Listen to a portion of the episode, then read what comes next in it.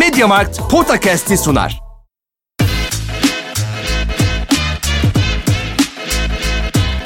Podcast. Kaan Kural ve Orkun Çolakoğlu'yla NBA gündemine haftalık bir bakış.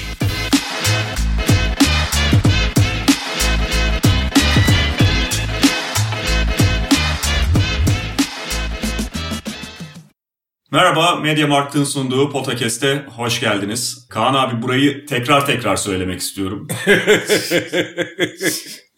Bizi sunan var. Mediamarkt'ın sunduğu Podcast'e hoş geldiniz. Hoş bulduk. Mediamarkt bizi sunuyor. Aynı zamanda sponsorumuzun bir hizmetinden bahsedelim. O kadar bizi sundukları için. Çok güzel bir şey var abi. Ben telefonumu genelde korumasız kullanıyorum abi. Evet. Hani böyle kapsız falan. Çünkü pek umursamıyorum ama... var, hani gerekli olan, ihtiyaç duyanlar için ekranları korumak çok önemli. Bizde biliyorsun abi, Nisan zaten hani eskiden sadece ağlıyordu, şimdi ağlamakla kalmıyor. Çok fazla haylazlık da yapabiliyor abi. Böyle büyük LED panel, yani tabii ki en başta televizyon, bazen monitörler içinde falan da geçerli aslında. Onları koruma hizmeti veriyor MediaMarkt, isteyen varsa.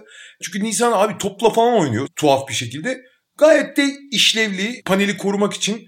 Nasıl telefonu korumak için bir hizmet varsa böyle bir hizmet veriyor MediaMarkt. Herkesin haberi olsun diyorum. Evinizde küçük kızınız varsa veya kendiniz yeterince sakarsanız hiç endişelenmeyin. Ya da mesela kendimden örnek vereyim. Kenarda köşede duran top sizi tahrik ediyorsa, arada bir böyle evde oynamaya kalkıyorsanız, ki yaptığım bir şey, sizin için de çok lazım, gerekli bir şey olabilir. Yani ben geçenlerde bir kaza geçirdim öyle. Televizyona bir şey olmadı gerçi ama televizyonun köşesinde duran küçük tenten biblosunun kırıldı. Milu kırıldı abi. Tentenin omzundan düştü Milu. Abi şöyle söyleyeyim. Yani tentene bir şey olmasına tabii ki istemezsin de gene ucuz kurtulmuşsun yani. Öyle. O paneller falan çok pahalı. Sen inanın gördün mü bilgisayarını? Abi evet gördüm. Abi çift ekran olmuş ama. Yani hani aramızda bir espri gibi olmasın. Dinleyenlere de söyleyeyim. Ne yapmıştı tam hatırlamıyorum ama. Ortasına bir şey düşmüştü abi. Ortasına bir şey düşmüş. Yani tabii öyle zaten. Ekran resmen ortasında, hiç görüntü yok. Ekran ikiye bölünmüş. Çift ekran gibi çalışıyor tek ekran artık. İkinci ekrandan alacak paranız yoksa olabilir ama pek tavsiye etmiyoruz. Aynen öyle. Diyelim ve bu haftanın konularına geçelim. Evet, bu hafta biraz sezon ödüllerini konuşacağız ve bununla birlikte tabii buyout pazarı, geçen hafta trade deadline'ı geride bıraktıktan sonra tabii gözler buyout pazarına dönmüştü ki orada ilk gelişmeler yaşandı. En çok merak edilen oyuncularla birlikte onları konuşacağız. Bununla birlikte bir podcast geleneği olarak sezonu artık tamamlayan takımları da, bu saatten sonra playoff için iddialı olmayacak ve zaten artık geleceğe yönelik hamleler yapmaya da başlayan takımları da bir elden geçireceğiz bu saatten sonra, zaten konuşmadığımız için. Ama istersen sezon ödülleriyle başlayalım Kaan abi. Başlayalım. 3'te 1'de galiba konuşmuştuk yanlış hatırlamıyorsam, evet. Ya da tam yarıda mı, çok iyi hatırlayamadım. Yok, 3'te 1'de konuştuk. Ya 2 senedir 3'te 1 ve 3'te 2'de konuşmaya gayret ediyoruz. Şimdi 3'te 2 48 maç civarı ediyor. Takımlar da 46-47 maçtalar. Hani son düzlüğe kim önüne girecek, ne olacak bir daha bakalım. Sezon bitince tabii ki toplam değerlendirme yapacağız ama ödüllerde kim önde bir bakalım. Tabii yani MVP ile başlayacağız her zaman olduğu gibi ve MVP'de şunu söylemek gerekiyor. Çok da normal biçimde sezonun bu noktasına gelmişken mesela önceki konuştuğumuz döneme göre, yani 3'te 1 bölümüne göre ciddi bir sadeleşme var. O zaman konuşurken yine öne çıkardığımız isimler vardı ve bugün konuşacağımız isimlerdi belki ama... Bununla birlikte mesela LeBron James'i de konuşuyorduk ama LeBron James aradan geçen sürede ciddi bir sakatlık yaşadı. Bununla birlikte zaten Anthony Davis'in sakatlığında takımın derecesi düşüyordu. Şimdi LeBron James yok. Bir süre daha olmayacak ve yarıştan çıktı LeBron James. Favorilerin yanında ismini geçirdiğimiz oyuncular vardı. Mesela aklıma gelenlerden biri Jaylen Brown. O tip isimleri de yavaş yavaş kenara atıyoruz. Burada sadeleşmiş, netleşmiş bir aday listesi söz konusu. Ama geçtiğimiz yıllara oranla çok daha fazla adayın olduğu, evet sadeleşti ama en azından ikincil ve üçüncül adayların ve hatta son düzlükte hala arayı kapatabilecek kadar yakın pek çok isim olduğunu söylemek lazım. Ben şöyle bahsedeyim, bu isimlerin her biri şu anda çok yakın gözükmese de hala arayı kapatabilecek mesafedeler. Stephen Curry, Kawhi Leonard, Donovan Mitchell abi doğal olarak. Donovan Mitchell son dönemde çok iyi oynuyor. Takımı da birinci olduğu için. Yoksa Donovan Mitchell bir tık normalde aşağıda olması gerekir. Hala LeBron James. Bunun dışında bu isimler dışında Bence şu anda bir tane favori ve onu James Harden da diyebiliriz. James Harden da muazzam oynuyor. O da arayı kapatabilir hala. O Houston dönemi her ne kadar çok ciddi bir leke olacak ve muhtemelen oy verenler James Harden ne yaparsa yapsın o Houston döneminden dolayı, Houston'dan ayrılış şeklinden dolayı ona ödülü vermekten biraz imtina edeceklerdir ama hala James Harden'da sayalım. Ama şu anda gördüğüm kadarıyla, ya benim için en azından, Amerikalılar tabii biraz daha farklı değerlendiriyorlar bazı şeyleri. Özellikle takım başarısına çok önem veriyorlar. O sezonun hikayesi çok önemli oluyor falan. Son bölümde bir anda bir hikaye her şeyi domine edebiliyor. Yani bir tane argüman diğer bütün argümanların önüne geçebiliyor oy verenler için. Biz genelde sen de ben de pek o argümanlara, o narratiflere çok fazla takılmıyoruz ama ya ben kendi bakış açımda şu anda bir tane favori ve onu takip eden 4 tane takipçi olduğunu düşünüyorum. Aralarının çok fazla olmayan takipçiler. Demin saydıklarım daha uzakta olanlar. Favori belli abi. O sezon başından, sezonun ilk maçından itibaren değişmedi. Yani Nikola Jokic maç kaçırmadı. Ve şu ana kadar abi kötü diyebileceğin sadece 2 maçı var ya. Bu inanılmaz bir şey abi. Hep hani geri kalan bütün maçları MVP gibi oynadı. Bu inanılmaz bir istikrar. Yani öyle böyle bir istikrar değil. Şimdi tabii Aaron Gordon'ın gelişiyle takımın sakatlarının da iyileşmesiyle onlar da çok sakatlıkla boğuştu çünkü.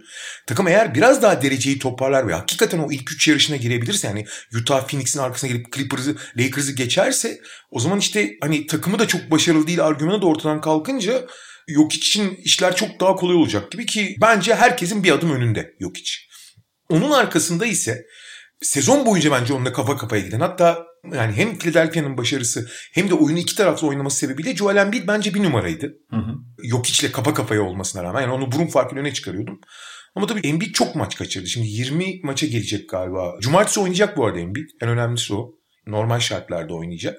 Hani cumartesi gerçekten oynar ve sezon sonuna kadar da oynamaya, aynı seviyede oynamaya devam ederse kaçırdığı maçları işte oyunu iki taraflı oynaması dengeleyip hala burun farkıyla öne geçirebilir. Yani o kaçırdığı maçlar onu tamamen diskalifiye etmezse hala öne geçebilir Joel Embiid ama dediğim gibi cumartesi dönmesi ve sezon sonuna kadar da oynaması lazım. Yani gene 3 maç oynayıp bir maç falan oynamazsa yani o kadar ek sezonun 1/4'ünü, maçların 1/4'ünü kaçırmış birine de bütün sezonu aynı istikrarla tepede oynamış bir oyuncunun yanında açıkçası ödülü şey yapmam ben, yani önüne koymam. Son olarak şeyi söyleyeceğim. Sezonun ilk çeyreğinden, yani ilk 3/1'lik bölümünden sonra inanılmaz ivme yükselten 3 oyuncu var. Onlar da Jokic'in arkasında tetikteler. Yani Jokic tökezlerse geçebilirler. Biri Giannis. Abi Giannis geçen seneki MVP sezonu, ki çok görkemli sezondu, son 1,5 aydır geçen sezondan daha iyi oynuyor. Oyunun iki tarafında da, yani hücumda da savunmada da. Geçen sene yılın savunmacısı da seçilmişti. Olağanüstü oynuyor Giannis. Damian Lillard'ı söylememize çok gerek yok herhalde. Yani zaten hani çok üst düzey bir oyun oynadığı gibi, yani tek başına kazandırdığı maç sayısı, domine ettiği maç sonları falan başlı başına bir kahramanlık hikayesi yani her biriyle. Ve o da çok üst düzey oynuyor ve daha da çıktı. Yani kendi başına zaten şey kazandırdı. Bu maç sonu şey istatistikleri var ya, true shooting istatistiği son 5 dakikada. Abi maçların son 5 dakikasında 3 veya daha az farklı skor olduğu zaman, yani tek basketli skor olduğu zaman %78 true shooting ile oynuyor. Yani herkesin yüzdesinin düştüğü yerde yani. Ve Luka Doncic abi. Yani Luka Doncic de özellikle son 1,5 aydan sonra inanılmaz bir ivme kazandı. Yani o komple oyuncu profilini gösteriyor ve oyunundaki en önemli 2 eksik olarak, yani daha geliştirmesi gereken yön olarak 3 sayıları, biliyorsun geçen seneye kadar çok kötü. Bayağı düşük yüzdeli 3 sayı atıyordu ve savunması hala iyi değil ama artık basatı buldu. Yani savunmada pozisyon kaybetmiyor, yenilmiyor kolay kolay, top çalıyor. Yani vasatı buldu. Abi 3 sayısı da sezonun ilk 8 maçını çıkarırsan bu sezon %40,5'la üçlük atıyor, biliyor musun? Evet. Acayip bir ivme yakaladı üçlükte. Acayip. O yüzden yani ben dediğim gibi Jokic favori, onun hemen arkasında da Embiid, Lillard, Antetokounmpo ve Doncic görüyorum. Harden'ın üstünü çizdin yani. Ya çizmedim ben. Yani Harden'ı da bunların arasına ekleyeyim. Çünkü Harden'da yani özellikle Kyrie ve Durant'in olmadığı maçlarda falan, hatta yani Durant zaten o kadar uzun süredir yok ki, hani gene bir kere daha ne kadar büyük bir taşıyıcı olabileceğini gösterdi. Ben çizmedim. Hani onunla da ekleyeyim Jokic'in arkasındakileri. Ama o Amerikalılar için bence kolay kolay aday olmayacak. Ama benim için tabii ki evet, onların arkasına eklerim yani. Ya ben de Harden konusunda şunu söyleyeyim. Hani oradan bağlayalım. Brooklyn performansı Harden'ın gerçekten bu listede olmayı hak eden bir performans olabilir. Özellikle Kevin Durant'in çok uzun süre sakat olduğunu, Kyrie Irving'in belli dönemlerde kenarda kaldığını ve Harden'ın takımı çekip çevirdiğini, o takıma liderlik ederken de Brooklyn'in çok iyi derece yakaladığını, yani Harden'dan sonra Doğu'nun en iyi derecesi. Evet. Hatta zaten geldiler, birinciliği aldılar. Hadi Embiid'in de sakatlığı vardı, Philadelphia biraz tökezlemeye başladı da sonuçta Harden'la da geriden gelip ivmeyle gelen bir Brooklyn var. Ama sezon başında başka bir takımda yaşattıklarının ve ortaya çıkardıklarının da bir cezası olması gerektiğini düşünüyorum. Yani bu tamamen ödüle şeyine, yarışmaya işte adaylar arasına dahil edilmemesi anlamında değil. Ama mesela X bir oyuncuyla kafa kafaya giderken de bu Harden'a bence eksi puan getirmeli. Doğru. Çok, o konuda çok haklısın ya. Hatta ciddi bir eksi puan. Yani tie break'ten öte, yani sen tie break gibi diyorsun. Hani benzer oyuncuları düşünürken bu eksi puan diyorsun. Hatta bence tie break'ten öte ciddi anlamda, hani mesela yok için savunma zaafı gibi bir zaaf bu yani. Hani onu şey yapması için, örtmesi için çok gerçekten şu ana kadar oynadığı seviyenin de üzerine çıkması lazım. Aynen. Yani bunun bir şeyi olmalı. Bu sadece böyle bir ceza puanı gibi değil. Ödülü değerlendirirken, en değerli oyuncu denen şeyi değerlendirirken bunu da göz önüne almalıyız diye düşünüyorum. Tam yerine gelmişken, bu en değerli oyuncuysa bu bir oyuncuyu değersizleştiren bir faktördür. Evet. Kesinlikle. Yani nasıl daha küçük ölçeklerde işte bir oyuncunun karakter problemi, soyunma odasında problem yaratması onun pazar değerini pekala etkileyebiliyorsa, aldığı kontratı etkileyebiliyorsa, başka takımlar tarafından tercih edilip edilmemesine etkide bulunabiliyorsa, bu da sezonluk bir ödülde bence göz önüne alınmalı. Jokic Embiid konusunda da şöyle aynı fikirdeyim abi seninle. Yani bence Jokic başından beri favori değildi. Embiid hatta önündeydi onun bir ara. Fakat Embiid'in sakatlığı ve Jokic'in söylediğin gibi yani hiç çizgi bozmadan, inanılmaz şekilde kötü maçı olmadan neredeyse buraya kadar gelmesi ve çok daha fazla oynaması benim gözümde de öne koyuyor. Kaldı ki zaten Denver'la Philadelphia arasında derece anlamında da fazla bir fark kalmadı şu anda. Onu da göz önüne alabiliriz. Yani biraz tabii Denver'ın sanıyorum eksik maçı falan da var ama değil. Yani aşağı yukarı çok benzerler ve İstikrarın, maç oynama istikrarının bir şekilde bugün sezon bitiyor olsa ödüllendirilmesi gerekir. Evet. Embiid'in de ben döndükten sonra yani böyle çok turboda oynayacağını düşünmüyorum. Sakatlık onu biraz korkutmuş olabilir. O yüzden Jokic şu anda ciddi aday gibi gözüküyor. Şeye de değineceğim. Yani sen Lillard'dan falan da bahsettin. Stephen Curry hakikaten bu ödülü onun kazanması gerekir anlamında söylemiyorum ama geçen gün biri de yazmıştı Twitter'da, Amerikalılardan biri. Takımı için en fazla şey ifade eden oyuncu da Stephen Curry. Yani bunu zaman zaman acı biçimde görüyor Golden State. Şöyle, yokluğuyla terbiye etmek diye bir laf var ya, Instagram kezbanlarının en çok sevdiği şey. Bunu en iyi uygulamalı gösteren insan abi. Olmadığı zaman, yani maç olmadığı veya maçtan kenarda oturduğu zaman neye dönüşüyor abi o Golden State? Resmen bal kabağına dönüşüyorlar ya. Evet ve yani üzerinde bu kadar savunma baskısı oluşuyorken, sonuçta bu rakip takımların da çok iyi bildiği ve Golden State'in diğer oyuncuları ceza kesemedikçe de daha da üstüne gittikleri bir durum. Üzerinde bu kadar savunma baskısı oluşuyorken bu kadar üst düzey performans göstermesi, verimliliğini belli bir noktada tutabilmesi çok değerli. Dediğim gibi yani ödülü alması gerekir, yok için yanına yazarım falan diye söylemiyorum bunu ama işin başka bir boyutu bu da. Ben de şöyle söyleyeyim abi. Son 20 senenin en görkemli 3 sezonu 2001 Shaq, 2013 LeBron, işte 2020 Giannis ve 2016 abi Stephen Curry'dir. Belki de 2016 Stephen Curry, yani 79'da düşünürsen hani en görkemli sezondur. Abi 2016 Curry gibi oynuyor bu sene. Hatta belki bazı açılardan daha iyi oynuyor. Hı-hı. Ama işte hem arada maç kaçırması, hem işte bir iki tane korkunç gördüğü baskı. Yani diğer bütün yıldızlardan daha fazla baskı görüyor. Çünkü takım arkadaşları çok yetersiz kaldığı için. Başta mesela en önemli yardımcısı Draymond Green hiç potaya bakmadığı için. Savunmada gördüğü ilginin haddi hesabı yok. O yüzden Curry'nin aralarda çok anlaşılabilir bir şekilde bir iki tane değil 3-4 tane çok vasat maçı var. Yani mesela yok işte falan kıyasladığın zaman çok normal diyorsun. Arada maç da kaçırıyor. Ama bunlar da onun aleyhine yazıyor yani maalesef. Ama dediğim gibi yani gelmiş bir şeyin görkemli sezonundan daha iyi durumda aslında Curry. Eğer etrafında doğru düzgün bir takım olsaydı çok masalsı bir sezon daha izletiyordu bize. Zaten izletiyor aslında pek çok açıdan ama esas verimini, esas daha etkili olabileceğini. Çünkü yani biraz daha dengeli olsa takım, gerçekten etkisi çok daha büyük olacak Curry'nin. Peki yılın koçuna geçelim o zaman. Burada da yine adaylar arasında belli bir sadeleşmeden söz edebiliriz. Şimdi doğudan başlıyorum, sırayla gidiyorum. Yani favoriden daha aşağıda kalanlara göre değil. Doc Rivers tabii ki öne çıkar. Hı hı. James Borrego. Hı hı.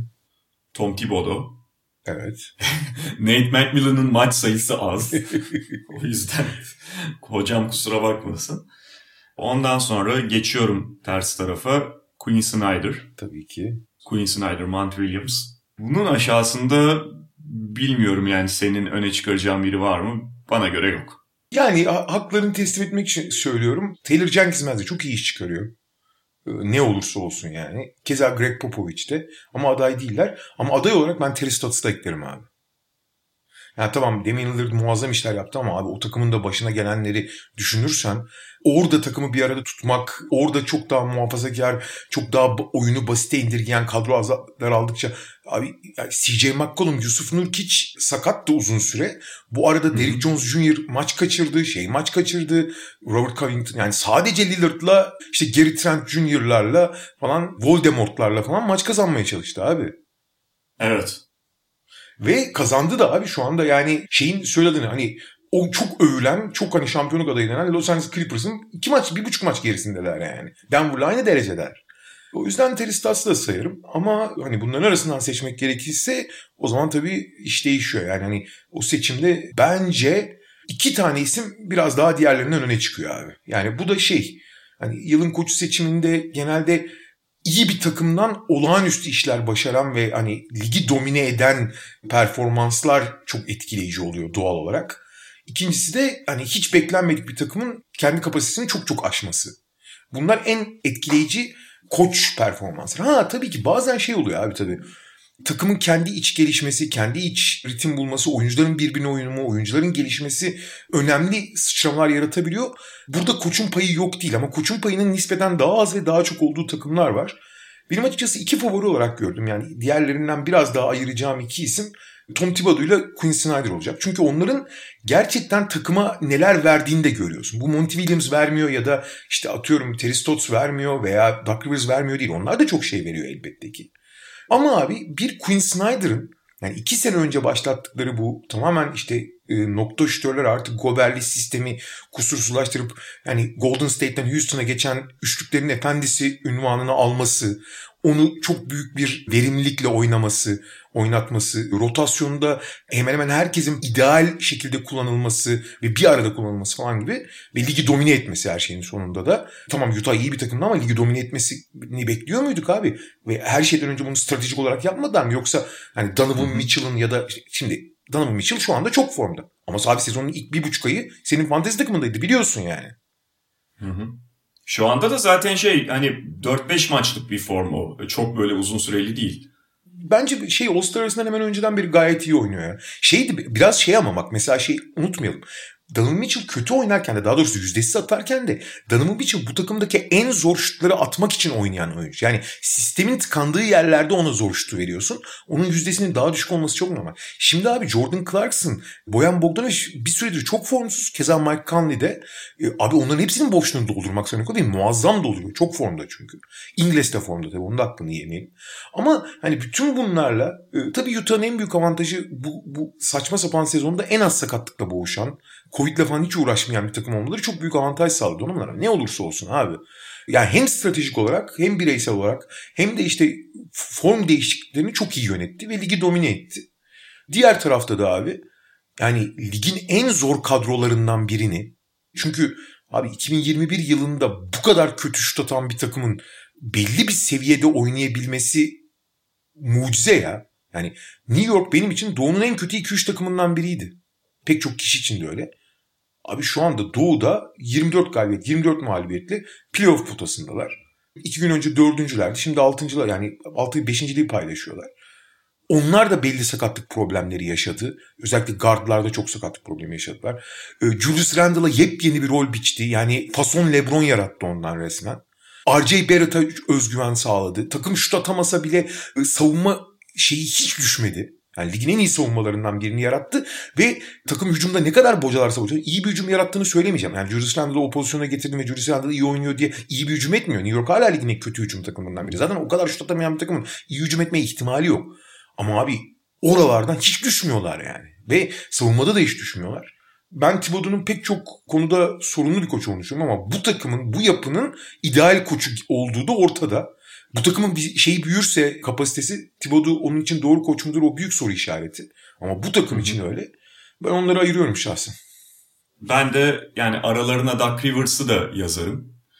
Burada Embiid'in hani bireysel zihniyetinin değişmesi, belki biraz daha değişim göstermesi, olgunlaşması falan da önemlidir ama toptan takımda, özellikle eski parçalarında, yani sadece çünkü Philadelphia'nın gelişimi yeni transferlerle falan açıklanabilecek bir durum değil. Hem Embiid'de, hem Tobias Harris'te, hem Ben Simmons'da, hepsinde birden bir daha iyiye gidiş gözüküyorsa eğer, bu biraz da koça yazar ama ben de hani Quin Snyder'ı tek başına öne çıkaracağım.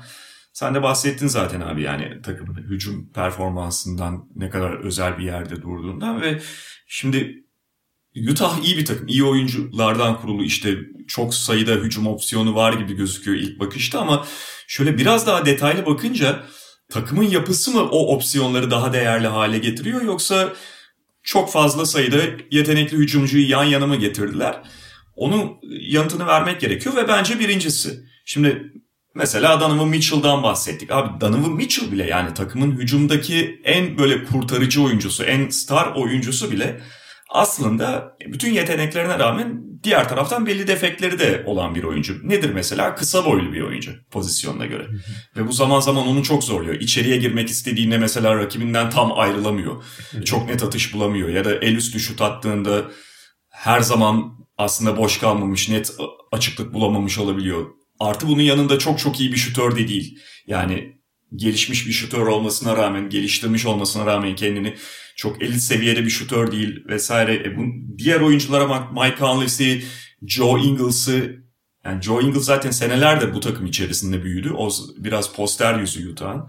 Mike Conley falan da, bunlar hiçbiri böyle tıkanık bir hücumu işlemediği zamanlarda alıp sürekli olarak kurtaracak tipte oyuncular değil.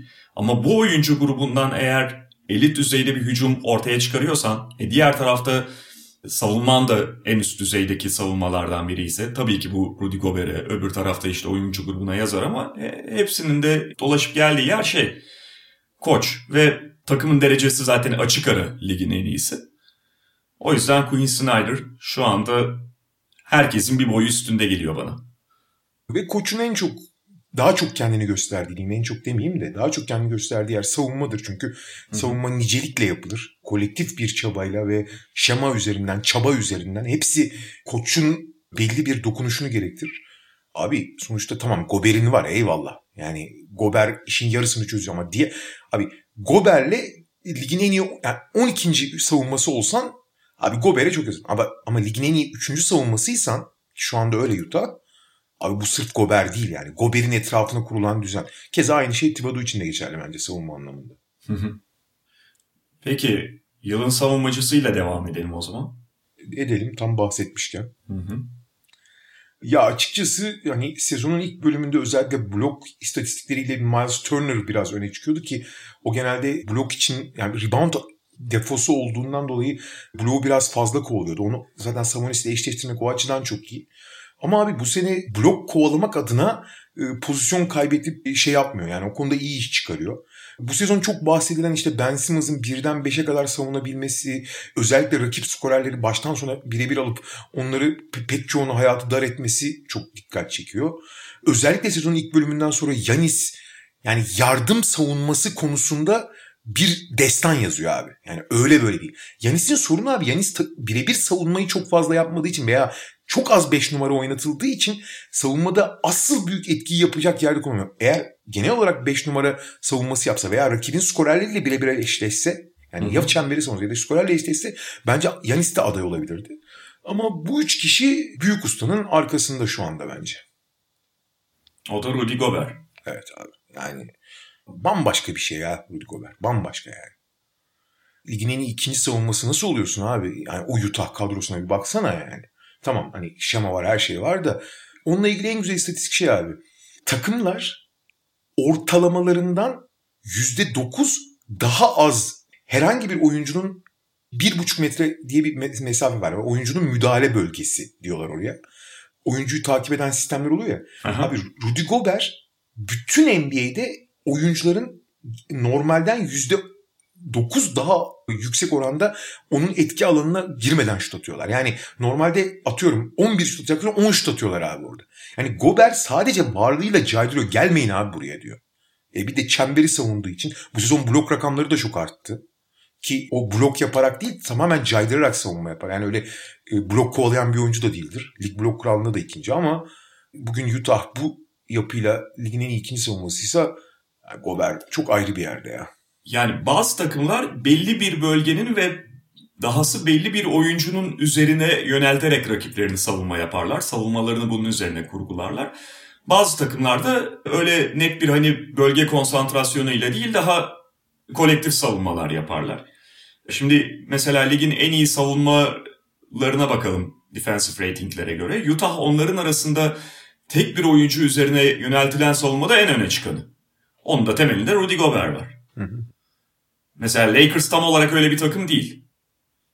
Ve tek bir kişiyi öne çıkaramazsın. Zaten mesela Anthony Davis'in Lakers'ta öne çıkması bekleniyordu. Adam şu ana kadar sezonun yarısını oynamamış durumda ama belli bir düzeyi koruyabiliyor ya da yine Lakers. Philadelphia'nın yine sadece böyle Embiid üstüne yönelterek falan yaptığı, kurguladığı bir savunması yok. Utah o bakımdan çok öne çıkıyor Rudy Gobert'le. O zaman ne diyelim, en çok gelişme kaydeden mi? Öyle diyelim. Burada da abi sana bırakacağım sözü. Sezon başından beri Jerami Grant, yani biraz da insanların beklememesinden dolayı, yani bir tamamlayıcı oyuncunun bir numaralı opsiyon olması çok görülmüş kolay bir şey değildir. Hele Jerami Grant'ten de çok beklemiyordu. Çünkü Jerami Grant abi geçen sezonun son bölümüne kadar yedekti bu takımda yani. Hı hı. Kenardan gelen oyuncu. Tamam, ben yıllardır çok severim. Yani çok farklı pozisyonları savunabilir. Geçen sene sonunda şutunu da belli bir seviyeye getirmişti ama hani çok yönlü bir savunmacı ve sabit şütör gibiydi. Geçen sezonun son bölümü ve playoff'ta biraz daha skor da yapabileceğini, yani yok içten top kaldığı zaman göstermişti. Ama bu takım, yani bir takımın 3. opsiyonu anca olur deniyordu. Abi Detroit'te sezon başından beri hücumu sürükleyen isimdi. Ama o ivme kaybettikçe başka bir isim onun yanına gelmeyi başardı. Şu anda ikisi arasında seçim yapmakta zorlanıyorum ama galiba abi Julius Randle'ın bir tık önde olduğunu düşünmeye başladım. Yani Julius Randle'ın işte o fason LeBron rolüne geçip o rolü sadece işte kontratının son senesinde kendini göstermek için ekstra bir çabayla değil, o rolü gerçekten kaldırabilecek. Çünkü Julius Randle'ın en büyük sorunları nedir abi? Şut seçmeyi bilmez, çok düşük yüzdeyle atar. Deli gibi top kaybeder. Fena bir pasör olmamasına rağmen. Abi hem doğru şutları seçebiliyor. Yüzdesi belli bir seviyede tutuyor. Ciddi bir üçlük tehdidi ekledi. Abi takımın en önemli oyun yönlendiricisi. Hani triple double'lar yapıyor. Maç başına işte 6 civarında asist, 5.5 asist yapıyor. Ve top kaybını da azaltmayı başararak yaptı bunu, bu kadar toplu oynayarak. Evet. O yüzden hani Jerami Grant geçti demiyorum. Ama yakınına geldi ve burun farkıyla Julius Randle'ın daha devamlılığı yüksek olduğu için Julius Randle diyeceğim. Tabii bu her zaman gibi bir sürü adayın olduğu bir ödül. İşte Zion Williamson diyebilirsin, Jaylen Brown diyebilirsin, Christian Wood diyebilirsin az oynamasına rağmen.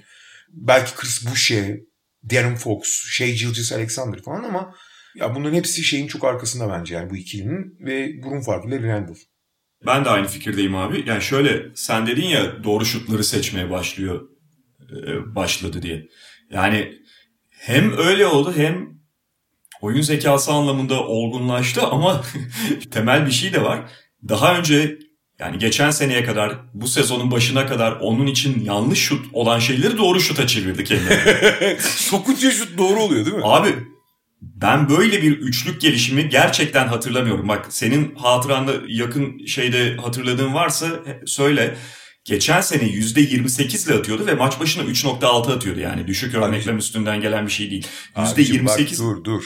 Ben geçen sene Julius Randle'ı Fantasy Draft'ta kaçıncı sırada seçtim? 3. turda seçtim, bunları umut ettiğim için. Canımı okudu. Bu seneymiş meğersem o gelişim. Yazık olmuş. %28 ile 3.6 maç başına deniyordu. İşte bir sokuyordu. Bu sezon %42 ile sokuyor ve 4.8'de %42. Çok ya, inanılmaz bir şey. Ben gerçekten bu volümde atan oyuncular arasında, çünkü hani düşük volümde atıp gelişen çok oyuncu gördük. Evet. Ama bu volümlerde böyle bir gelişim ben hatırlamıyorum. Belki şu anda ben hatırlamıyorum, bilmiyorum. Bu korkunç bir gelişim ya. Yani mesela geçen sene Ingram da çok önemli bir gelişim saydım. Hem volüm hem yüzde olarak ama bu ekstrem yani 28'den 40 saçmalık. Yani 28 felaket bir şütör demek. Hı hı. Atma abi sen yani şütörü o. 42 ise abi bütün topları sen at şütörü yani. Yani adam resmen John Wall'dan Duncan Robinson'a dönüşmüş gözümüzün önünde yani. Ve yani öyle olunca işte şutlar onun için daha doğru hale geliyor. Haliyle oyun açılıyor. Yani asist miktarındaki gelişim de bununla paralel sonuçta. 3.1'den 5.8'e çıkmış durumda ve söylediğin gibi top kaybı oranı da eskiye göre daha düşük. Temel top kaybı istatistiğinde belki ufak bir yükseliş var ama onu kullandığı topla orantılamak lazım. Tabii. 3'ten 3.3'e çıktı sadece. Asist ortalaması çok daha fazla bir yükseliş göstermişken. Dolayısıyla aslında düşmüş durumda top kayıpları oranlarsa. Bu da sonuçta yani her şeyin başında o 3 sayıdaki gelişim var. Artık kalabalığın arasına girmesine gerek kalmıyor. Artık dışarıda şut gösterdiğinde dur lan Randall şut atıyor. %42 el göstereyim diye çıkıyor üstündeki oyuncu ve bu defa topu yere vurma seçenekleri de doğuyor ona. Bence en dikkat çekici gelişim onunki ve bunu yani sonuçta şu anda bir playoff takımı New York Knicks. Hatta savunma performansı da dahi komple olarak ben Jerami Grant falan hepsinin önüne yazarım. Ama ya evet de yani Jerami Grant ile Julius Randle zaten çok ayrılıyor diğerlerinden. Aha. Ama Jerami Grant'in ben de önüne yazıyorum ama aralarındaki fark az yani sezonun son bölümünde o sıralama değişebilir. Bunu da söyleyelim. Peki ne diyorsun abi? Hani yılın çaylağının en azından sakatlığa kadar LaMelo Ball'un çok ciddi bir üstünlüğü vardı. Hani bunu herkes kabul ediyor zaten. Hani harika sezon geçiriyordu. LaMelo Ball'un sezonun son bölümünde son 5-6 maç dönme ihtimali var. Hı hı. Dönse bile hani ciddi maç kaçırmış olacak. Bir dönmediği senaryolarda ne düşünüyorsun abi sen yılın çaylağı ile ilgili? Yani bugün zaten veriyor olsak tartışma değil. Sen sezon sonuna yönelik biraz soruyorsun abi şu anda. Evet. Ama biz ya bugünü bir söyleyelim de yani bugün LaMelo Ball hala tabii ki. Öyle ve ya ben şöyle düşünüyorum. Biraz da hani sezon sonunda oynarsa ya oyuncu da sonuçta sakatlandı abi hani ben de biraz yatayım hadi falan demedi ve zaten normale göre biraz daha kısa bir sezon söz konusu. Başka faktörler var. Şu anda LaMelo'nun rakiplerine bakalım. İşte en öne çıkan herhalde Haliburton deriz. Ben yine de LaMelo Ball'a verilebileceğini düşünüyorum. Eğer Haliburton'dan çok böyle dramatik bir yükseliş gelmezse sezonun kalan bölümünde. Zaten Haliburton da yani iyi bir sezon geçiriyordu ama ilk 5'e yerleştikten sonra o bir baldırında bir sakatlık oldu. Ondan sonra biraz ritim kaybetti. Tabii Aha. ki klasik abi çaylakların duvara çarptığını da unutmamak lazım. Haliburton da çok ince olduğu için sanırım sezonun yorgunluğu da Haliburton'u biraz yıpratmış durumda bence. İyi oynuyor yanlış anlaşılmasın. Bence mesela Fox'a çok iyi geldi ilk 5 başlaması ama katılıyorum sana. Yani Haliburton hakikaten mucizeler yaratması lazım. Hemen öyle arasını kapatması için.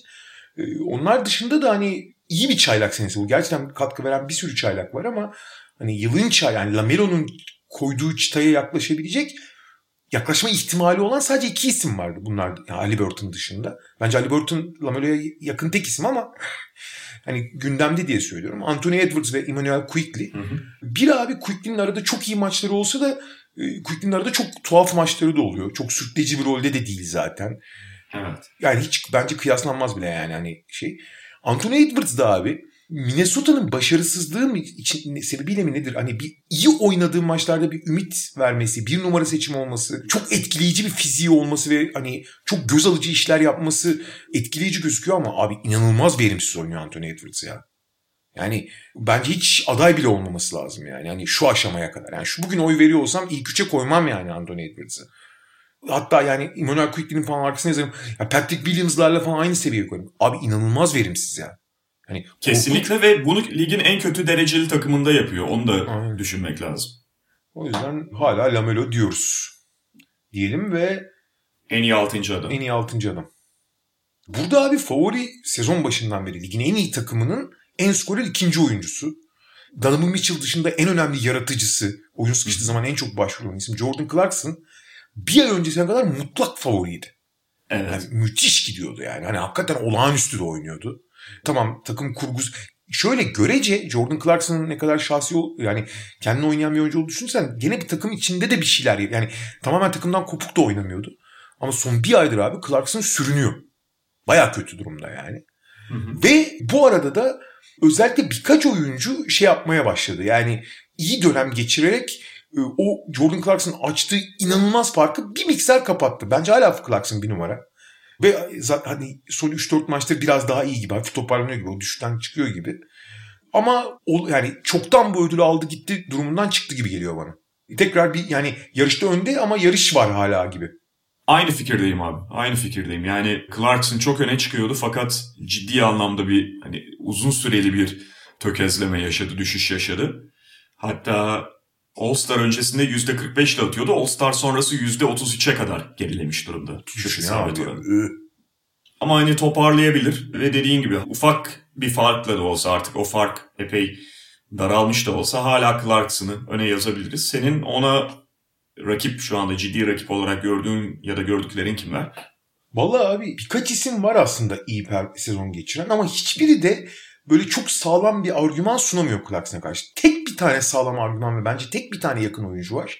O da Montrezl Harrell abi. Hı hı. Şimdi Montrezl Harrell sezona biraz yavaş girdiği, rolü kısıtlı olduğu için falan ve özellikle işte Lakers'da bir sürü başka hikaye olduğu için göz ardı ediliyor ama abi Harrell sezonun ilk 1,5 ayından sonra fiziksel olarak iyi duruma geldikten sonra iyi oynamaya başladı.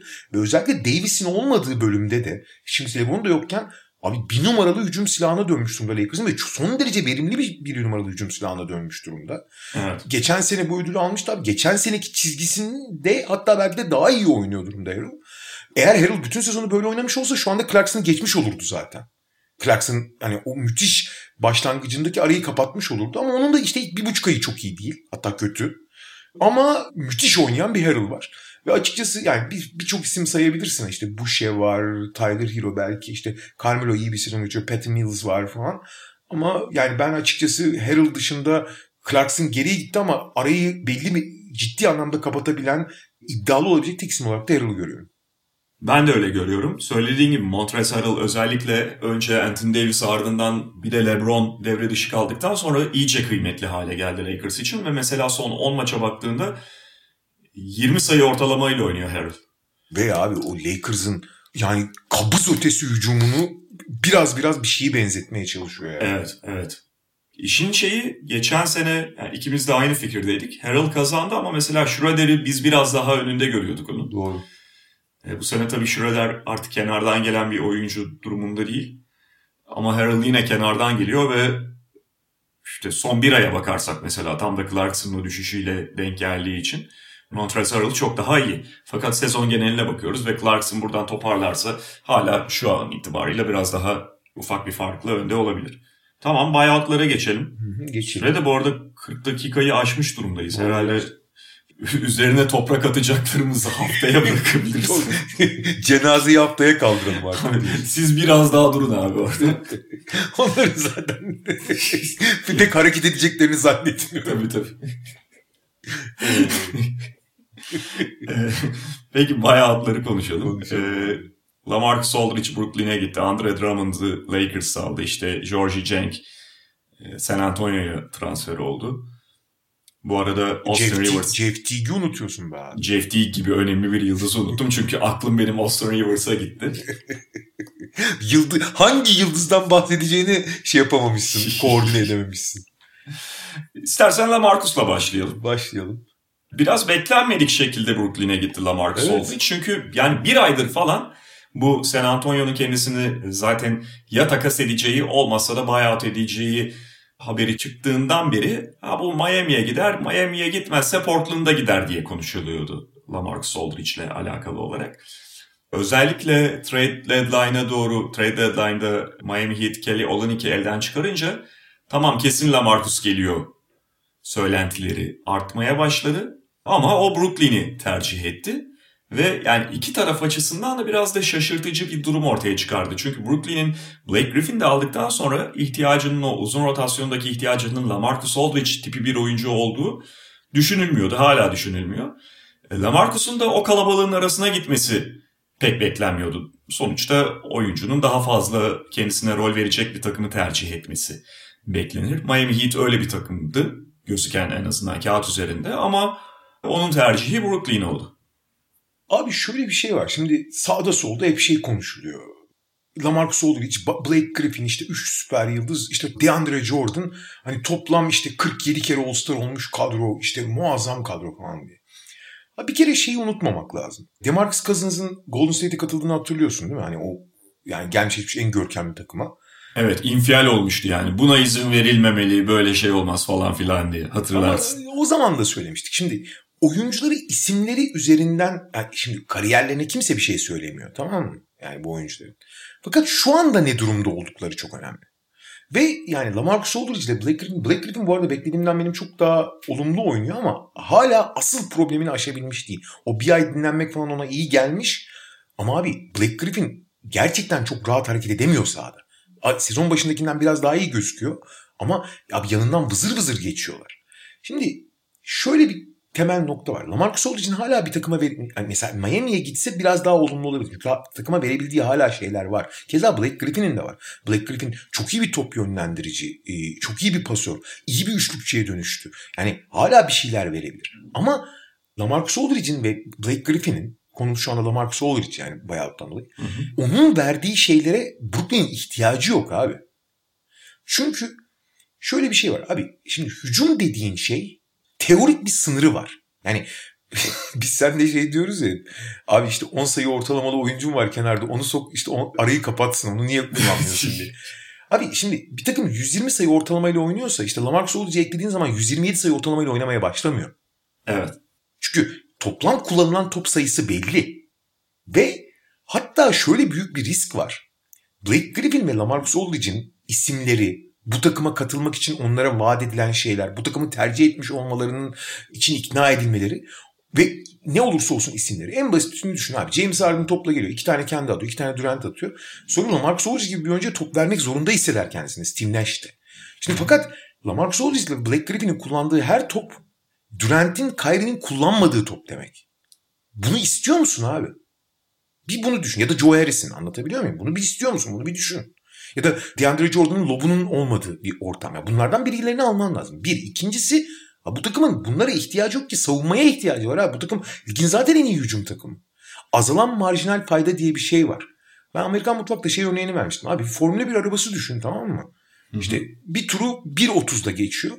Abi motoru güçlendirdikçe, daha güçlü bir motor koydukça o derece çok fazla düşmüyor. Bir miktar düşebilir ama daha fazla düşmüyor. Hatta güçlendikçe bu sefer aerodinamikten, işte yol tutuştan kaybetmeye başlıyorsun. Bu sefer virajlara daha temkinli girmen lazım çok güçlü bir motora sahip olduğun için. Abi bütün hepsinin, yani işte aerodinamiğin, yol tutuşun, hepsinin birlikte gelişmesi lazım. LaMarcus Aldridge ve Blake Griffin, şu anda LaMarcus Aldridge'de eklendikten sonra söylüyorum. Onların kullandığı her top Durant'in, Kyrie'nin, Harden'ın, Harris'in kullanamadığı top demek bir. DeAndre Jordan'dan bir iki top alabilirsin ya da işte ne bileyim Jeff Green'e belki güvenmiyorsundur ki Jeff Green de pek çok şeye iyi yanıt veriyordu. Bir o. İkincisi onların aldığı her dakika Nicolas Claxton'dan çalınan dakikalar demektir ki Nicolas Claxton evet çok eksiği var vesaire falan ama bu takımın gerçekten switch yapabilen, çember belli ölçüde savunabilen tek oyuncusu. Yani sen eksik olan yerlerini doldurmadığın gibi güçlü olduğun yerleri dağıtıyorsun. Tamam, çeşitlilik, esneklik güzeldir. Bu oyuncuların olması kötü demiyorum. Ama çok dikkatli kullanılması lazım. Ben Blake Griffin'in olması kötü diyorum ayrıca onu da. Benim beklediğimden iyi oynasa bile. Bir, hücumu, asıl topu teslim etmek istediğin isimlerden alacak mısın? İki, savunmayı nasıl kurgulayacaksın abi? Bu takımın eksiği savunma çünkü. Savunamıyorlar. Ligin en iyi hücumcusun zaten. Daha ne kadar daha iyi olabilirsin? Ve yani savunma konusunda söylediğim, Clarkson onlara güzel bir opsiyon sunmuştu. Switch savunması yapabiliyor çünkü. Yani playoff düzeyinde belki onun da zaaflarını ortaya çıkaracak takımlar olacaktı ya da olacaktır. Ama ellerindeki uzunlara göre çok öne çıkan bir opsiyon olduğunu göstermişti Nicholas Claxton switch savunmasında, dışarıyı savunma konusunda. Ters tarafta geride beklettiğinde uzunu, o zaman da DeAndre Jordan'ın var. Tabii ki eski günlerinde değil, tabii ki onun da zaafları var ama eğer mesela uzunu derinde beklettiğin bir savunma yapıyorsan o zaman da DeAndre Jordan senin en öne çıkan oyuncun bu uzun grubunda. Ve sen bunların dakikasından yiyecek 2 tane uzun alıyorsun dediğin gibi senin de. Blake Griffin üstü LaMarcus Aldridge. Yani burada Blake Griffin'de de konuşmuştuk biraz Kaan abi. Şu motivasyon olabilir, ben olduğunu düşünüyorum. Alabiliyorsak alalım, başkası almasın neme lazım.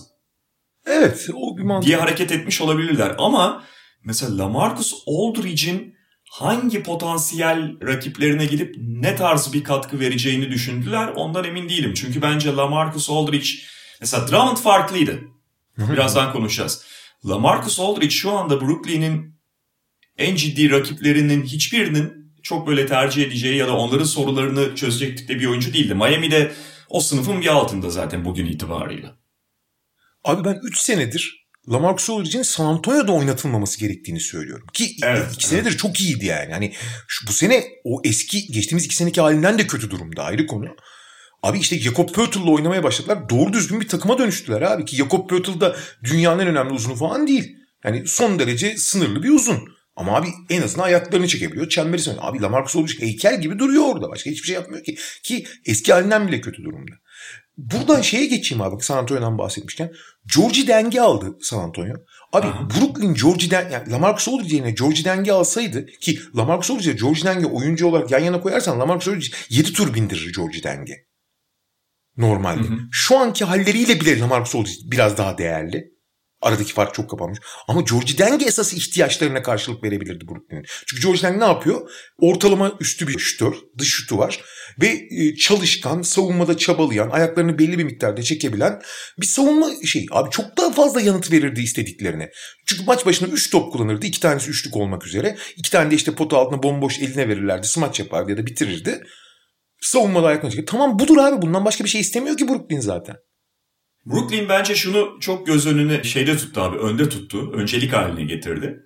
Söylediğin gibi Cenk gibi daha farklı savunma yapabilecek, işte switch savunmasında daha üst düzey falan olabilecek bir oyuncudansa rakiplerin switchlerini daha ciddi cezalandıracak oyuncuları hep göz önünde tutuyor. Yani Blake Griffin'de de böyleydi, LaMarcus Aldridge'de de böyle oldu. James Harden'ı, Kyrie Irving'i, Kevin Durant'i savunurken sürekli switch yapacak takımlara karşı bizim mismatch'i direkt cezalandıracak oyuncumuz olsun. Blake Griffin böyle oyuncu, üstüne bir de LaMarcus'u alalım diye düşünmüş de olabilirler. Ama yani şimdi o mu daha öne çıkacak, kendi switch savunmaları mı daha öne çıkacak, kendi dışarıyı savunabilme becerileri mi öne çıkacak playoff'ta, orasını tabii göreceğiz. Valla dışarıda kötü savunmacı bulundurmak belli oranda kapatılabilir ama pota altını savunamadığın zaman abi yürüye yürüye turnike atıyorlar. İşte abi Brooklyn'i görüyorsun. Maç kazanıyorlar ama abi her maç güle oynaya 120-130 tutuyor takım ya rakibi. Daha iyi o takım oldukları için kazanıyorlar şu anda. Playoff'ta göreceğim abi. Rakipler özellikle belli şemalarla hedefledikleri zaman göreceğiz yani ne oldu. İşte Georgie Deng mesela abi San Antonio'da çok akıllı bir iş yaptı. Jakob Poeltl'ın arkasında Drew Eubanks'le falan oynuyorlardı ki Drew Eubanks çok belli çok kısıtlı yetenekler içinde çok yetersizdi. Abi işte doğru ismi yani işte pick and pop yapabilecek. Savunmada Jakob Poeltl'ın arkasında çok onun bıraktığı dakikalarda çok zaaf yaratmayacak oyuncu çok güzel bir şekilde eklediler.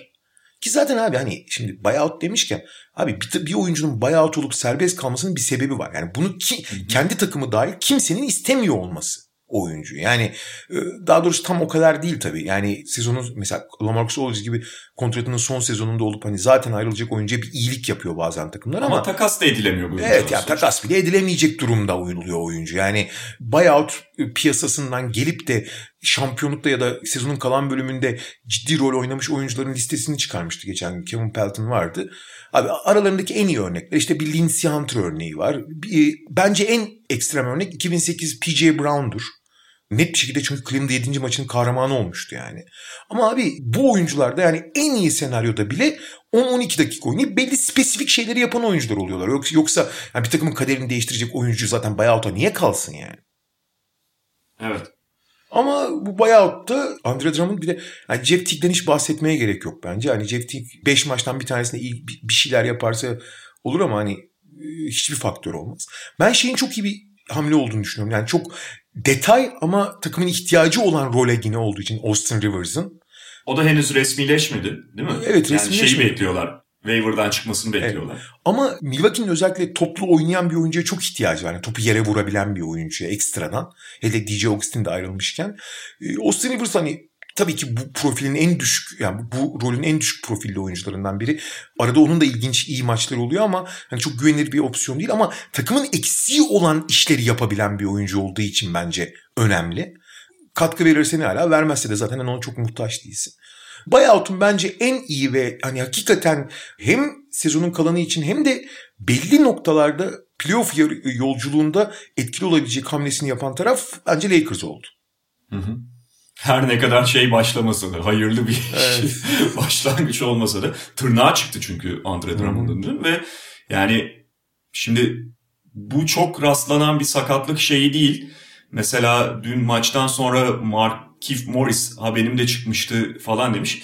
O kendi tecrübesini anlatmış. Ben hemen sonrasında oynadım ama deli gibi de acıyordu diye söylemiş. Acımaz ki, mı ya? Uy, tüylerim yani, diken diken oldu. Bir de yani hani şimdi belki dinleyicilerimiz arasında falan bunu yaşamış olanlar vardır ama tırnağa çıkıp ondan sonra normal hayat sürdüren kişiler değil bunlar. Hani o tırnağa çıkmış ayağı ağırlığını bindirerek ve bu ağırlıkların daha ne tip ağırlıklar olduğunu biliyoruz. Andre Drummond 2.13 boyunda falan bir oyuncu. Üst düzey spor yapmaya çalışacak bu oyuncu. Hani performansı etkilenebilir. Belki bir süre oynamayabilir. Onunla ilgili net bir şey yok. Ama biz tabii biraz kağıt üzerinde nasıl uyacağından bahsedeceğiz. Ve bence Andre Drummond abi en iyi döneminde yani All-Star olduğu dönemde bile şey değildi. Yani rakamları kadar iyi bir oyuncu hiçbir zaman olmadı. Evet, evet. Onu bir söyleyelim. Ama bu yani şimdi rakamları kadar iyi oyuncu olmadı demek kötü bir oyuncu olduğu anlamına da gelmiyor. Çünkü bazen rakamları çok görkemli olan oyuncular ve işte All-Star falan olduğu zaman öyle bir seviyeye koyuyorsun ki hataları daha bir batmaya başlıyor. Eksikleri veya. Veya bu sezon başında mesela Cleveland iyi başladıktan sonra Andre Drummond da iyi oynarken daha sonra çok kendine oynayan, her topu atmaya çalışan, inanılmaz verimsiz. Abi pota dibinde %52 ile bitiriyordu ya. Abi Ricky Rubio musun sen ya? Yani o boyda bir pivot nasıl %52 ile bitirir abi? Yani faciaydı resmen. True shooting bir de foul de atamadığı için true shootingleri %50'nin altına gelmişti. NBA ortalaması %58'e geldi. 57.5'a geldi abi true shootingde. Ligin en kötü atış kullanan oyuncusuna nasıl dönüşürsün sen o rolü oynarken yani. Ama bunlara çok konsantre bir kere şeyi söyleyelim. Cleveland onu şey yaptıktan sonra yani kadrodan uzaklaştıktan sonra 10 kilo vermiş abi. Çok hani hakikaten iyi çalışmış. Çünkü kontratı bittiği için bu sene kendini göstermesi lazım tekrar kalıcı olabilmek için. Hı hı. O konuda akıllanmış. İkincisi şimdi Cleveland'da çok fazla kendine oynuyor olması, çok disipliniz olması, saçma sapan hücumlar kullanıyor olması, bitiricilik sorunları vesaire falan çok öne çıkıyor. Fakat bunların olabilecek en iyi törpüleneceği ve en iyi kanalize edileceği noktada. Abi sen LeBron'un yanında abuk subuk top kullanabilir misin? Sana ne veriliyorsa onu kullanacaksın. Böyle yaptığın zaman da abi bir Andre Drummond olağanüstü bir reboundçu. Yani lig tarihinin gördüğü en iyi reboundçulardan biri. Bütün o reboundları emer. Şimdi bu kenarda cepte dursun. İkincisi abi Andre Drummond evet ayakları çok çabuk değil. Yani modern bir uzun gibi her yere yetişemez. Ama elleri çok hassas ve çok çabuktur. Top çalar, blok yapar, yetişir. Hani elini bir yere sokar. Ve zaten çok geniş olduğu için bir yeri de kaplar. İyi bir savunmacı demek istemiyorum. Ama kesinlikle kötü bir savunmacı değil. En azından savunmayı onun iyi yapabildiği şeylere kurgularsan ki Anthony Davis ve LeBron yanında olduğu zaman bunu kurgulamak çok daha kolay oluyor. Abi orada Lakers'ın asıl gücü olan savunmaya zarar vermez. Hatta belli açılardan katkı bile verebilir. Hele ki Marc Gasol'ün artık yürüyen ceset haline dönüştüğünü düşünürsen yani hiçbir şey vermiyor Marc Gasol artık. Çok da ihtiyaç da vardı. Hani Davis'in falan yokluğunu geçiyorum. Kalan bölümde oynamasını geçiyorum. Ciddi playoff'ta tabii ki eşleşmeye bağlı olarak Lakers'ın en iyi 5'lerinde hep yani Anthony Davis 5 oynuyor. Ama playoff yolculuğunda da yani şampiyonluk yolculuğunda da Drummond'da en azından teorik olarak bir rol bulmak hatta o rolden verim almak da mümkün. Burada en önemli faktör tabii ki Andre Drummond'ın abicim bak senin 17 rebound alman işte 10 sayı 15 sayı atman önemli değil. Sen burada verimli olduğunu gösterirsen zaten şampiyonluğa gidiyor bu takım. Herkes senin değerini anlayacak diye bunu ikna etmek lazım ve bunu abi yani LeBron'un yanında LeBron ne derse o olur yani. Hani olabilecek en iyi yer Andre Drummond için bu. Lakers için de bu dönemde bulunabilecek belki de en önemli parça. Kesinlikle yani oyuncuya Dwight Howard modelini göstermek gerekiyor. Bak Dwight Howard'ın ölü kariyerini buraya getirdik. Ha, muhtemelen Andre Drummond şu anda kendisini Dwight Howard'ın Lakers'a bundan 1,5 yıl önce imzaya attığı günde hissettiğinden çok daha iyi bir oyuncu olarak hissediyor. Çünkü Andre Drummond da kendi istatistiklerinin yanılgısına muhtemelen kapılan bir oyuncu. Ama belli ölçüde de sonuçta bir takım şeylerin farkına varmış olabilir ve Lakers da ona bu projeksiyonu sunabilir. Yani senin takımda rolün bu. Öyle artık eskisi gibi sırtı dönük oynamak falan yok. Mesela Andre Drummond'un en büyük problemlerinden biri, Dwight Howard'da da bu vardı. Kendisini iyi post oyuncusu falan zannetmesi. Topu bana verin, ben oynayayım. Abi bu oyunculara şeyi anlatamıyorum. Arkadaşlar bakın, bugün hani sizi geçtim, tüm NBA'de pivotların post-up oynama oranı %2'nin altına indi. Pivotların post-up oynaması iyi bir şey değil. Bu sizinle alakalı değil diye anlatması lazım birilerine yani. Artı Andre Drummond'un mesela şut yüzdesi falan da felakettir şeye göre. Kendi tipinde bir oyuncuya korkunç. Mesela bu sezon %47 ile oynuyordu. İyice kariyerinin en düşük noktasındaydı ama... %47 diyorsun. Ben biraz evvel söyledim. Pota dibinden, ya potayı yarım metreden %52 ile atıyordu abi. Evet. Bu ne abi? Bu ne yani? Bir de foul de atamıyor. Yetmezmiş gibi. Ama sonuçta yani bu oyuncu Dwight Howard, JaVale McGee kadar verimli olmasa da bir devrilen uzuna ve lob tehdidine çevirebilirsin. Öyle yapman gerekiyor. Öyle kullanman gerekiyor. Post falan oynatmayıp. İşte belli ölçüde dışarıdan pasıyla oyun yönlendirebilirsin bilmem ne. Ve senin yani Lakers'ın bu yaz döneminde, transfer döneminde yaptığı hamlelerden sonra bir tane kaybı vardı zaten kağıt üzerinde görülen. JaVale McGee ve Dwight Howard'ın gidişiyle atlet uzunu Anthony Davis dışında kalmamıştı. Şimdi o eksik Anthony Davis uzun süredir yokken çok daha belirgin hale geldi. O eksiği kapatıyor Lakers kağıt üzerinde. Tabii işte bu sakatlıktan sonra ne kadar çabuk ciddi anlamda katkı verebilecek ya da ne kadar çabuk adapte olabilecek onu göreceğiz. Ama hiç olmazsa oyuncu profili olarak ihtiyacı olan bir oyuncuyu aldı Lakers. Ve katkısını, transferin önemini bilhassa playoff'ta ciddi anlamda hissedebilirler. Bu tabii tırnağındaki sakatlık biraz talihsizlik oldu. Yani hakikaten özellikle bu dönemde takıma uyum sağlama, ısınma, böyle kendini takıma ait hissetme açısından önemliydi ama zaten Lakers'ın hani asıl hedefi playoff olduğu için ve hani ne olursa olsun bu sezon Lakers zor bir sezon geçiriyor ama abi Lakers hala şampiyonun bir numaralı favorisi yani. Hani bu değişmedi. Sağlıklı oldukları sürece diyelim. Yani çünkü Anthony Davis'in sakatlığı da LeBron'unki o kadar değil de Anthony Davis'in sakatlığı iyileşse bile bir risk her zaman soru işareti barındıracak. Çünkü bağların yani aşırı bağının sökülmesi çok problemli bir konu. Çok temkinli davranacaklardır eminim. Zaten davranıyorlar yani. Hiç onunla ilgili %100 iyileşmeden oynatma ihtimalleri yok. O %100 iyileştikten sonra bile çok temkinli kullanacaklar. Ama sağlıklı olduğu sürece bir numaralı favori. Drummond'dan bir şey alamasalar bile bu değişmeyecek. Ama Drummond da işte doğru şekilde kullanabilecek bir takım bu. Ve ondan belli katkılar, dediğim gibi yani sezonun kaderini değiştirecek değil ama belli katkılar alacak. En azından Marc Gasol'dan hiç alamadıkları şeyleri rahat fazlasıyla alacaklardır yani. Şut hariç. Yani Marc Gasol'un da 3 tane üçlük soktu diye hani bir şut tehdidi var deniyor ama yani ona da tehdit der misin demez misin ayrı bir tartışma konusu. Ya Marc Gasol bir de Covid'den iyice ölü halde geldi. Feci canım, feci. Ya Marc Gasol'un bir de katkısı şeyle LeBron, Anthony Davis falan sahadayken Marc Gasol biraz daha anlamlı hale geliyor en azından bu yaşında. Bu yapabildikleriyle. Onları çektiğinde daha iyice sınırlı hale gelen takımda Marc Gasol'un katkısının çok bir önemi kalmıyor. Hatta Marc Gasol'un varlığı aslında takımı şu bakımdan geriye çekiyor. Biraz önce konuştuğumuz Montrezl Harrell'la aynı pozisyonu oynadığı için. Yani LeBron ve Anthony Davis devre dışıyken, onları oynatamıyorken ilk ihtiyacın olan oyuncuyu oynatamıyorsun Marc Gasol sahadayken. Bir de şey tabii Marc Gasol'un teorik olarak hani bir dış tehdidi olması, bir pas istasyonu olması çok iyi gözüküyordu. Ama bunların ikisi de pratiğe çok geçmedi. Birincisi Marc Gasol zaten bu sezon hiç iyi şut atmıyor. Yani çok az attığı gibi iyi atmıyor. İkincisi sezon içinde denediler. Hani abi LeBron'la birlikte ikinci bir pas istasyonu ne açılar görecek falan diye. Abi bir Lakers'ın şut tehdidi çok sınırlı olduğu için zaten rakipler genelde gömülü oynuyorlar. Fazla alan kalmıyor. Yani Marc Gasol'ün pası. İkincisi abi LeBron'un oyununun, çünkü zaten LeBron'un olduğu yerde LeBron'un oyunu oynanır. Bu değişmez yani. LeBron'un oyununun İkinci bir pas istasyonuna çok ihtiyacı yok abi. Yani LeBron çünkü decisive pası yani son pası vermeyi daha çok veriyor. Son pasa oynuyor yani. O yüzden o Marc Gasol'ün evet pas istasyonuna, oyun bilgisine kimse bir şey söylemez ama Lakers'a teorik verebileceği şeyleri de çok veremedi. Yani LeBron'la uymadı o iş aslında fazla. Bu arada en son onu söyleyeyim. Yani Lakers'ın ciddi anlamda Batı'da 7.liğe falan düşme tehlikesi var şu anda. Kesin. Yani çünkü deplasman turuna çıkıyorlar yarından itibaren. Vallahi şöyle söyleyeyim, şu arada yani Cleveland ve Orlando maçlarını kazanıyor. Orlando maçında biliyorsun son çeyrekte geri değiller. Son ivmeyle Kuzma son çeyreği acayip oynadığı için kazandılar. Şu Cleveland'la Orlando doğal olarak yani ligin en kötü takımlarının iki tanesi. Onları yenmemiş olsaydı, hani yenmesi gerekiyor zaten. Yenmemiş olsaydı direkt play'ine doğru gidiyordu yani. Bununla birlikte yalnız şunu da söyleyeyim en son.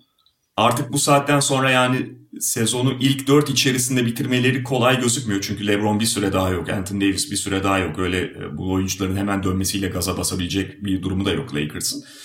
Ama Phoenix eğer 2'yi tutabilecekse playoff ilk turu için Lakers adına 7'de kalmak falan daha iyi senaryo olabilir. Çünkü öbür türlü 3-6 bir anda hayda diye Clippers'la eşleşme ihtimali var Lakers. Valla Lakers nerede bitirecek bilmiyorum ama herkes Lakers'dan kaçmak için elinden geleni yapacak diye tahmin ediyorum ben esas. Belki hani Phoenix falan onu düşünebilir sezonun son bölümünde Lakers'ın durumuna da bağlı olarak. Denver bayılır öyle işleri ama Denver zaten çok ilginç bir yerde. Peki dediğimiz gibi üstüne toprak atacağımız takımları artık haftaya bıraktık. Bu hafta beklediğimizden de uzun sürdü zaten şimdilik bu iki konu. O zaman bu kadar diyoruz bugünlük. MediaMarkt'ın sunduğu Podcast'te haftaya tekrar görüşmek üzere. Hoşçakalın. Hoşçakalın. MediaMarkt Podcast'i sundu.